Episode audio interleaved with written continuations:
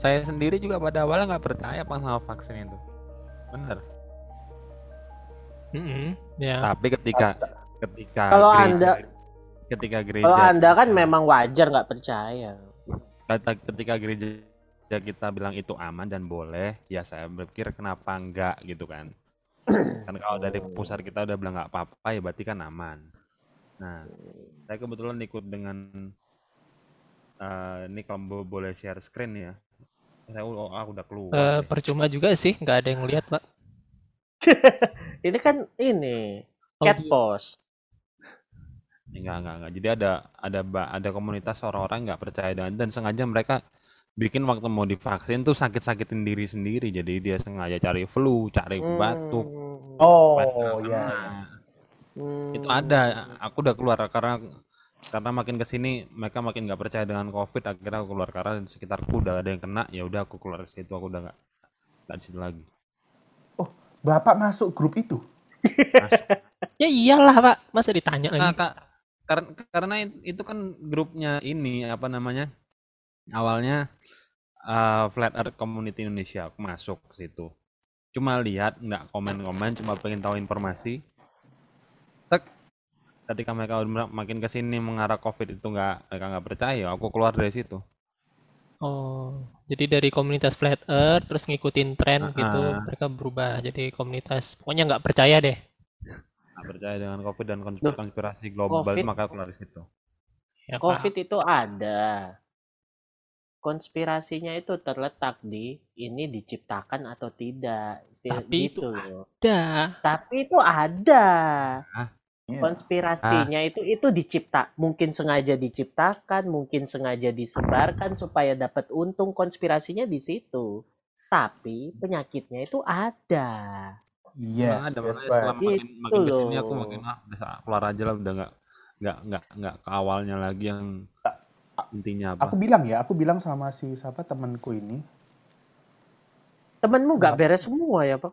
Tahu? Pamer tete lah, nggak mau divaksin lah. Berarti ada ini bukan teman saya ya? Waduh, nggak. Aku bilang gini, Kak, aku percaya konspirasinya, tapi terletak seperti Ilo bilang, konspirasinya timbul virus ini disebarluaskan secara sengaja atau tidak, tetapi secara virusnya ada. Karena aku pernah sakit, aku bilang gitu. Ya aku juga nggak tahu ya, Dek. Kayaknya seakan-akan kita dipaksa untuk menerima virus ini, begitu loh. Ada dan tidaknya. Kalau aku sih, ya memang aku pernah sakit, tetapi apakah ini COVID atau bukan, yang nggak tahu juga ya. Tetapi aku yakin bahwa COVID ini disengaja, dia bilang gitu. Loh iya, mungkin bisa jadi. Kayak contoh HIV. Iya bener, disengaja. Tapi virus itu diciptakan gitu loh. Gitu loh. Oke, lanjut. Kita bukan bahas COVID nih. Jadi vaksin. Wah, puji Tuhan lah. Akhirnya teman-teman di sini. Sabar dulu. Bapak sudah vaksin belum? Belum lah, saya nggak bisa kemana-mana Pak, saya nggak bisa naik pesawat, nggak bisa balik, saya belum, soalnya belum vaksin saat Andi pertama. KTP apaan emang? Banjarmasin. Punya kependudukan. Di sana?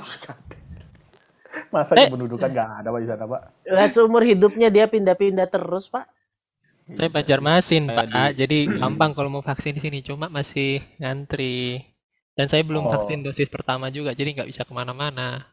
Maksudnya nggak bisa naik pesawat gitu. Karena naik pesawat sekarang harus pakai sertifikat tuh vaksin itu. Kalau di Juanda bisa. Oh di bandara sini. Hari ini kamu mau berangkat divaksin dulu. Ya kemarin bukannya ngantri juga Pak yang di Terminal 2 itu ada beritanya kan? Aduh aku nggak tahu sih. Terminal 2 buka karena nggak ada penerbangan kan, jadi dibuka buat suntik vaksin di sana. Ngantri banget. Nggak tahu, coba nanti dicek aja lah Terminal 2 Juanda vaksin. Wow, itu rame banget ngantri. Kamu tahu sepanjang Terminal 2 itu dari toilet ujung sampai toilet ujung? Ya itu full itu. Ada 6-7 baris gitu full baris ke panjang. Pak Rodil sudah divaksin?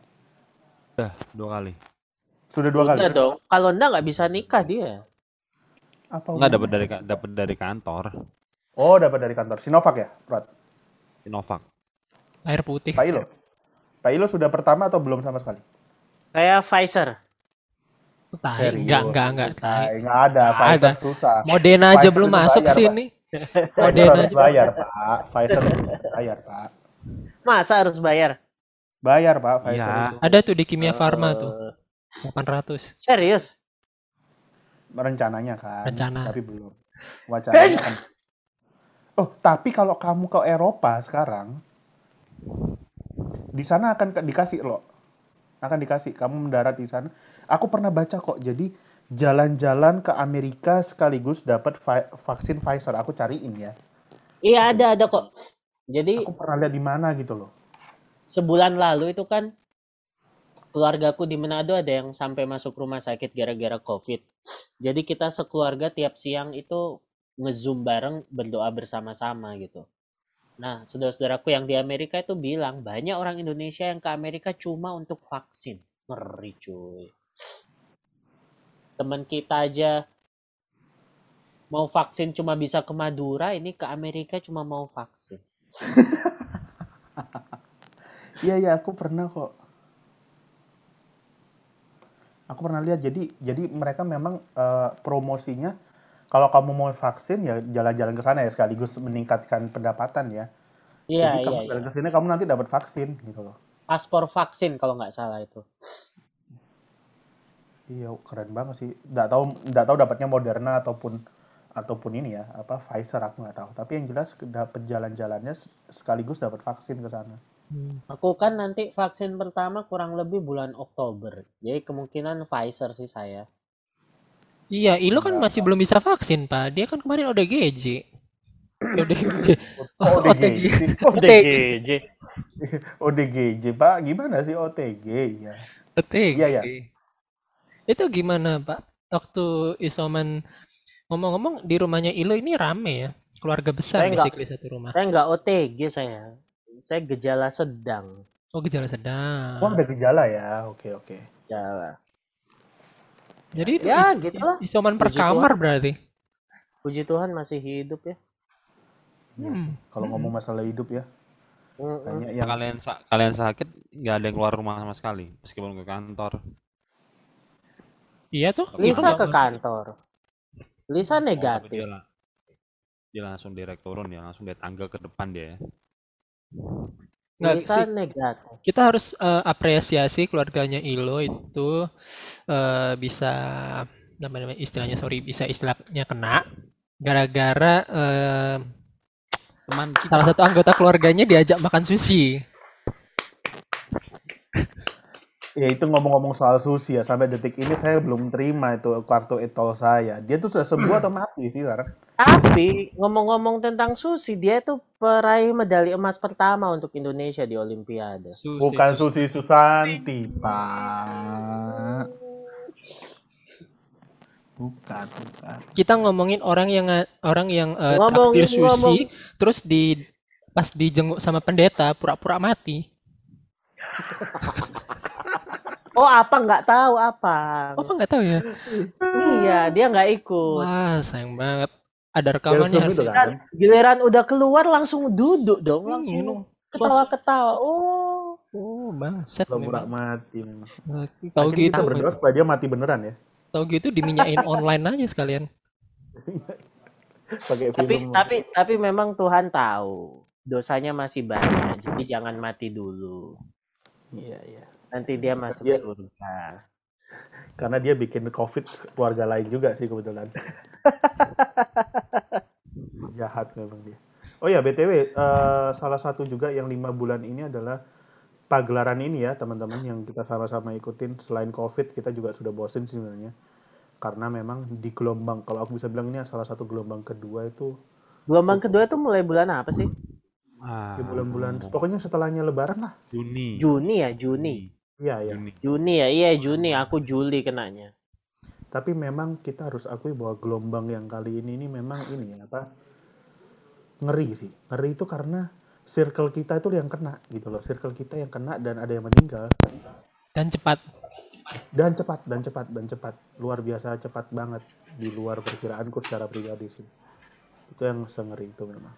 Nah, tapi kita di luar itu juga kita di 5 bulan ini ada Euro, ada kegiatan Euro yang akhirnya dibuat harusnya 2020 kemarin, tetapi ditunda tahun ini. Inggris ya? Yang Inggris dong. Juara 2. Inggris juara 2. Betul, betul ya. Inggris juara 2. Mampus. Mampus. Kapok mungkapan. Dan juga Olimpiade ya. Olimpiade kemarin.